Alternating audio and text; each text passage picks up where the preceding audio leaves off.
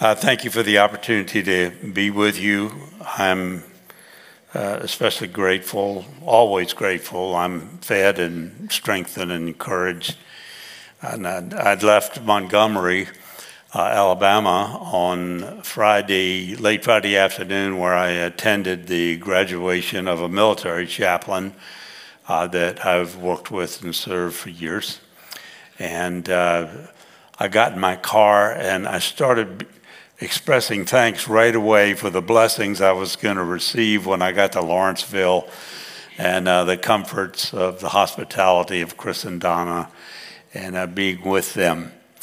Uh, yesterday morning, uh, we spent a, a, good portion of the morning uh, in an exercise which in ancient times would have been called Lectio Divina and that just simply means divine reading. And uh, so, what we did, we opened the scriptures, and then we read the scriptures, and then we thought about the scriptures, meditated on them.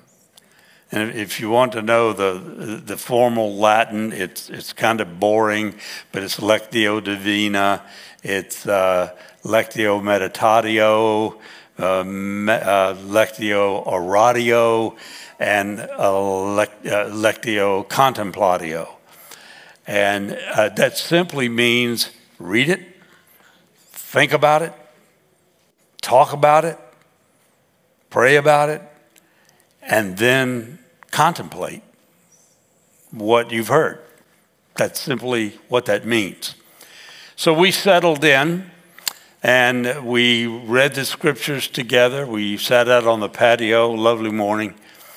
And uh, time just has a way of just flying by. And we got into the richness of scripture and we were sharing. And one of the beauties of Lectio Divina, the point is not to get a message for somebody else, it's to get a message for you.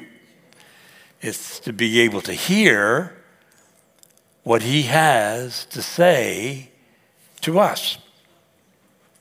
And so we shared that. We talked about what we were hearing for us in these sacred scriptures. And so we did that process and we talked about it and we prayed it and it's another little thing. I'll throw another Latin thing at you. It's it's uh, it's conversatio divina. What do you think that first word means? Conversation. Conversation. Conversatio divina. It divine conversation. And then you you we go from divine reading to divine conversation because we're sitting there and we're talking about it and we're talking to each other about what we're seeing in the scriptures and we're sharing that with one another and it's ascending in the form of a prayer that's saying lord help us to get this. Help us to see it and help us to understand it and so we're talking to one another and then we're listening for the Lord and what the other person is saying.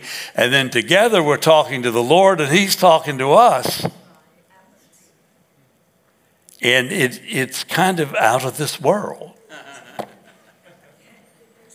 Conversatio divina. That's what it happened. And I don't know, we spent a couple of hours just kind of soaking in the scriptures, hearing, listening, reading, meditating. And the, the final phase of uh,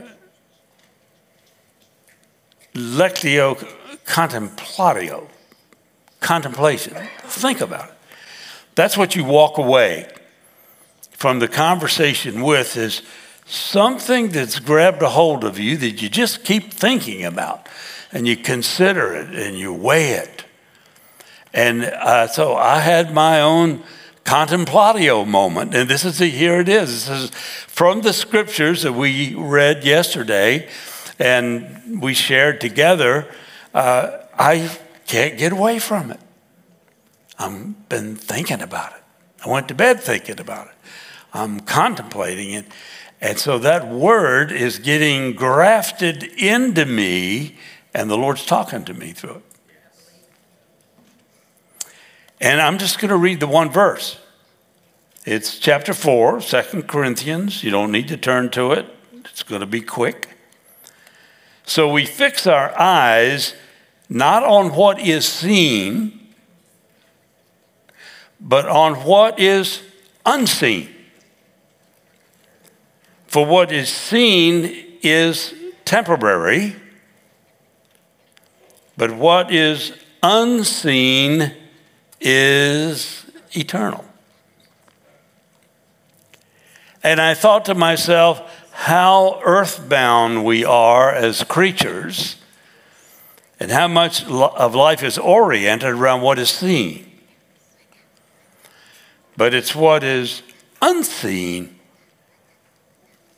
that is permanent and heavenly. So I'm, I'm thinking and I'm talking about heaven touching earth, heaven on earth. And we could take a long time just talking about the Old Testament of manifestations of heaven touching earth.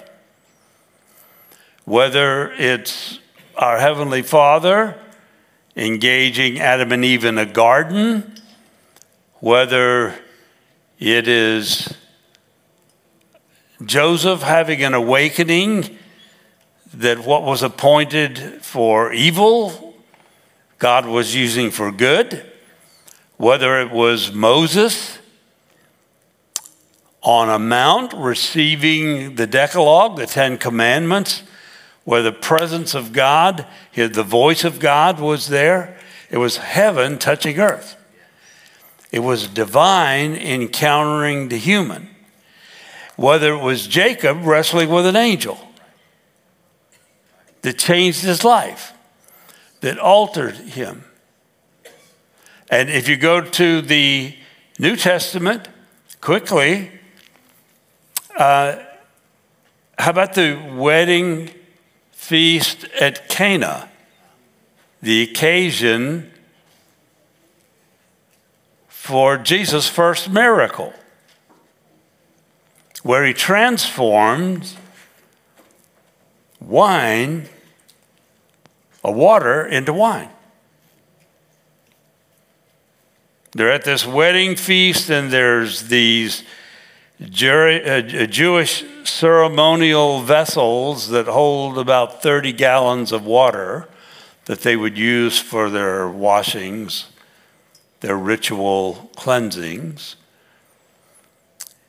And uh, Jesus, Mother Mary, says, uh, They're out of wine. And Jesus said, What does that have to do with me? And having the significant influence of a mother, mothers have a lot of influence. You know that, don't you? She doesn't address him anymore. She just turns to the servants and says, Do whatever he tells you. So Jesus changes six water jars with 30 gallons each full of water into the best wine for the whole feast.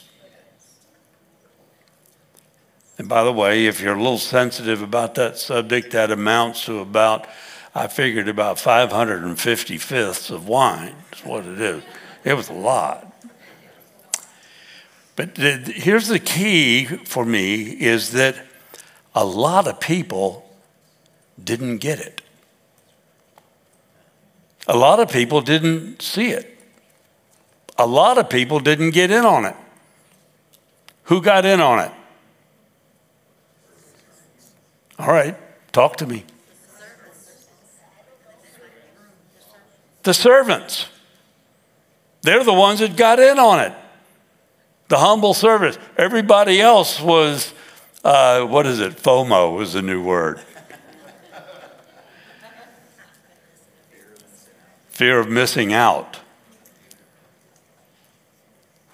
There are times when heaven touches earth, if we're not tuned in, we don't get in on it.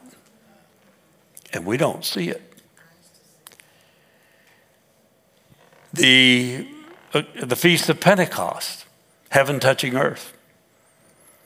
The Holy Spirit falling on 120, filling them with the Holy Spirit, the appearance of tongue, like tongues of fire,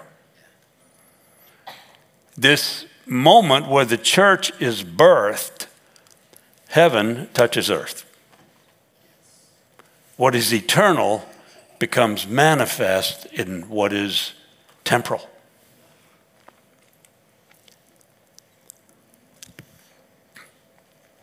The Mount of Transfiguration. Jesus is there with Peter, James, and John. They're on the Mount of Transfiguration, and then Jesus is transformed. Heaven touching earth. Eternal being manifest on the earth. And Jesus shone brightly and they're beholding him. And, and it, what happens when heaven touches earth, sometimes we don't know what to say. We don't know what to do because it's a mystery, it's a wonder. And we sang the song this morning Open my eyes to the wonders of your love.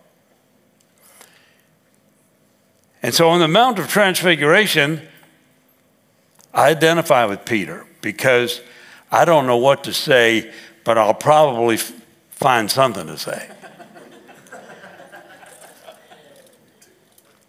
I'm a verbal processor. Some people are smart enough just to be quiet. I, am not that way. I, I, I, I, verbalize it. I'm going, whoa, wow, whoa. Uh, and Peter says, let's, uh, e, let's do this. Uh, one thing I know, this is something else, and what we need to do is build three booths. Jesus, one for you, and one for Elijah, and one for Moses. We're going to nail this down. We're going to capture it. Heaven is touching earth. We're going to contain this thing and we're going to go get people and we're going to have a shrine and we're going to have a magazine. In fact, we're going to do a podcast and everything. That's what happens when we encounter the unexplainable, the inexplicable of heaven touching earth. And this is where I hope we all get a good dose of FOMO. If we're afraid of anything, it would be the fear of missing out and for something to be happening and that we don't see it and we don't get it.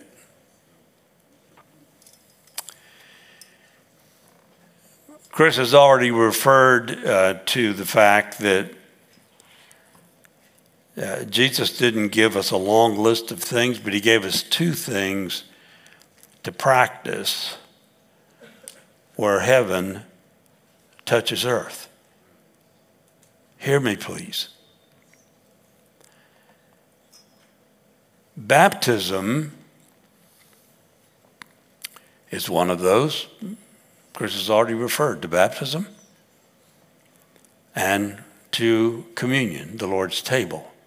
And he used the term sacrament. And if you let me unpack that word because some people think that sounds like that's a little religious or like it something that belongs to another tradition, but that's not us. A sacrament is just simply defined as an outward representation of an inward reality. That's what it means. It's like when I'm going out here on the road and I turn, I look to a sign that says Lawrenceville, Suwanee.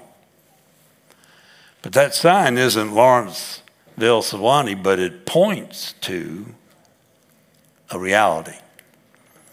So when we talk about a sacrament, that's what we're talking about. So we're talking about something that points to an inward reality that has substance. In water baptism, this is for somebody here today. It may just be one person, but this is for somebody. In baptism, we're not just talking about an initiation rite. We're talking about something that is heaven touching earth.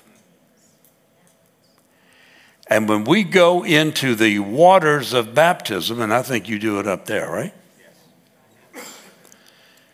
And those waters are set apart and sanctified as the waters of baptism. When you, as a candidate, go into that water in obedience to Christ, there is an impartation, there is something of heaven touching earth that causes you to rise up out of the waters of baptism in a different place. I have observed people who are struggling and hung up with addictions and with things that are binding them and hindering them. And like Moses leading the children of Israel into the Red Sea and the waters parted, what happened? They go through, they come to the other side. He raises the rod of authority, the waters close, and what happens? What happened? The enemies that were their captors were destroyed and cut off. And the reason that some people continue to struggle in their journey on this earthly planet of ours is because they've not entered into the waters of baptism. And they have not experienced the liberty that comes with heaven touching earth and effecting something that is beyond explanation. And the next time that you have a baptismal service here, and I hope that's soon, I pray that each of you will use it as an occasion to celebrate your own baptism. And to be renewed in your thinking, renewed in your vows, and renewed in your freedom in Christ that was affected when you were baptized. It's heaven touching earth in a way that has practical outcome. Thank you. I heard a glory in there somewhere. The other thing which we are about to approach, and which I do not have the capacity or the ability to go into thoroughly and comprehensively this morning. When Jesus, on the night of his, before his suffering and death, met with the disciples to celebrate the Passover meal,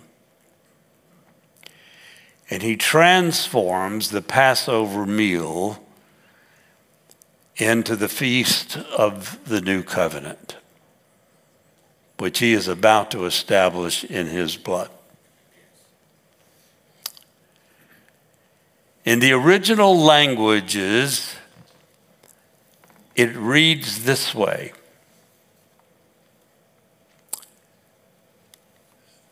As he took bread, and after he'd given thanks to the Father, he took bread. Some in here somewhere. There you go. He took bread and he gave it to them, his disciples. And then he said this This is my body, which is for you. It's translated, This is my body, which is given for you. And that's not a violation of the original languages. But he said, This is my body, which is for you. I want to say a couple of things he didn't say. He didn't say, This is my body, which is broken for you.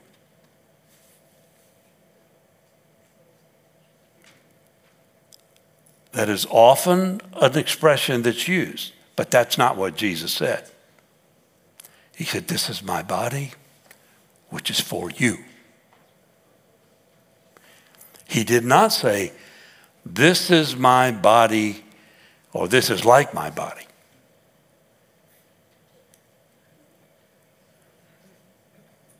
He said, This is my body, which is for you. Take, eat, do this in remembrance of me. How do I explain that? I can't. It's heaven touching earth. It's participation in something that defies explanation. If I say, This is my body, which is for you, and you receive it for what he says it is, what are you doing? What are you doing? Come on, talk to me. You're receiving his body. Don't say, oh, Robert must believe in blah, blah. I'm just telling you, that's what he said. And when we receive it for what he says, it's heaven touching earth. It's participation in the body of Christ. And um, afterwards, he took the cup, and when he had given thanks, he gave it to the disciples and he says, Drink this, all of you. All of you, drink this. This is the blood, this is my blood of the new covenant, which is shed for you and for many for the forgiveness of sins. Whenever you drink it, do this for the remembrance of me. The word remembrance there is the word anamnesis.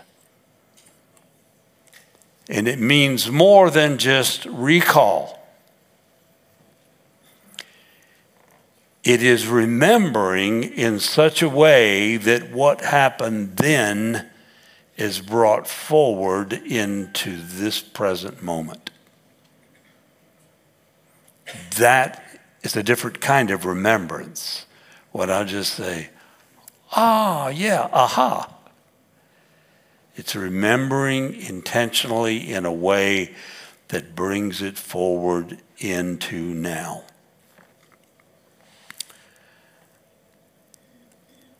I have a design in talking about heaven touching earth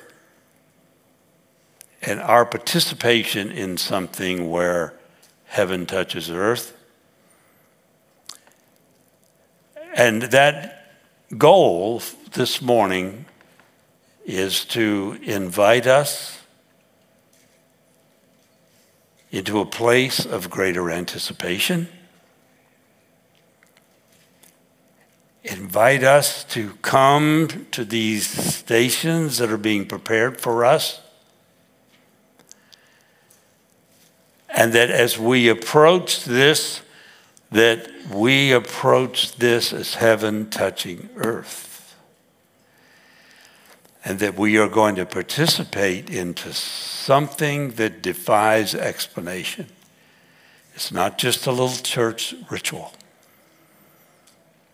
It's participation in something that is delivered to us from the very hands of Jesus with his very words.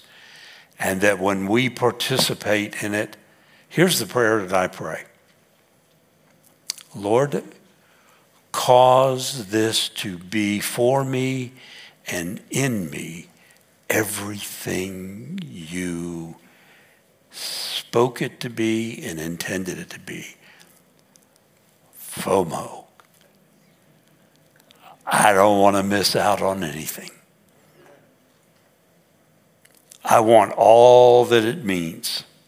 I don't want to just go through a little ritualistic experience.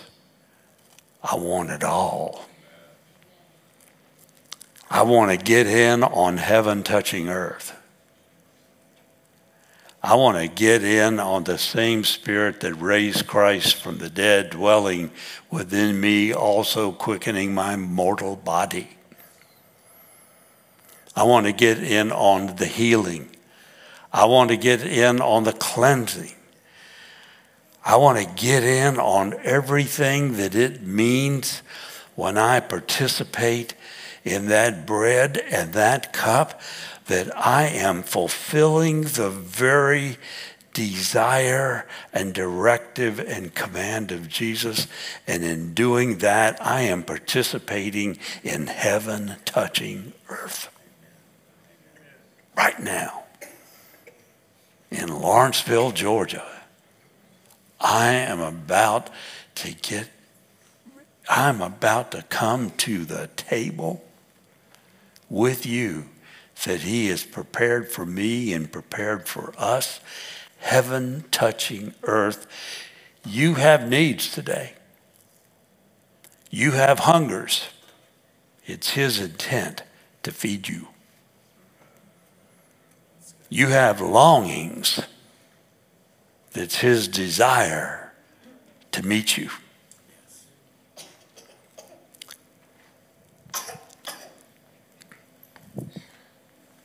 I'd like to do this as um, I, I, hope it doesn't preempt anything that you have scheduled, but I'd like for us to lead us in the Lord's Prayer so that we could collect our hearts and our thoughts around the common words that Jesus has given us to pray.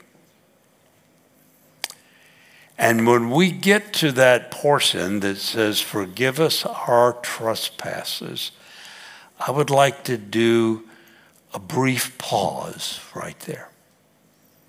And if you're carrying anything this morning, if you're burdened by something, if you said something you shouldn't have, did something that you shouldn't have, and you just want and long for the cleansing blood of Jesus to flow over your life so that when you come to the table, you don't have anything standing in the way. Going to pause briefly. You mention those things. Not speak it out loud. You don't have to turn to somebody. This is before the Lord. This is between you and the Lord. But you can lift it to Him and know and be assured that you are cleansed by the blood of Jesus. So as you come to this table, you can run, you can run to these elements without shrinking back, without dealing with the sense of being unworthy, because you've been washed by the blood of the Lamb. You've been clothed in righteousness, and this table is for you.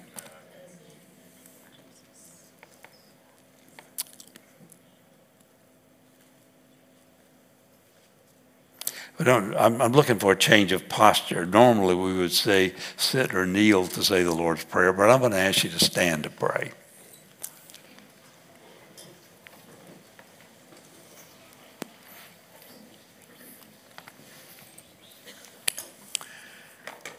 And in the words that our Lord Jesus gave us, let us boldly pray Our Father who art in heaven, hallowed be thy name. Thy kingdom come, thy will be done on earth as it is in heaven. Give us this day our daily bread, and forgive us our trespasses. Let's take a moment.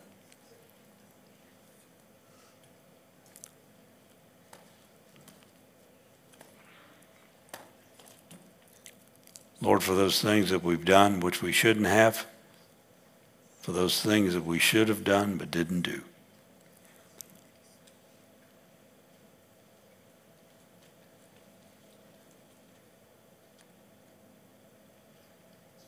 Forgive us our trespasses. And lead us not into temptation, but deliver us from evil. For thine is the kingdom and the power and the glory forever and ever. Amen and amen.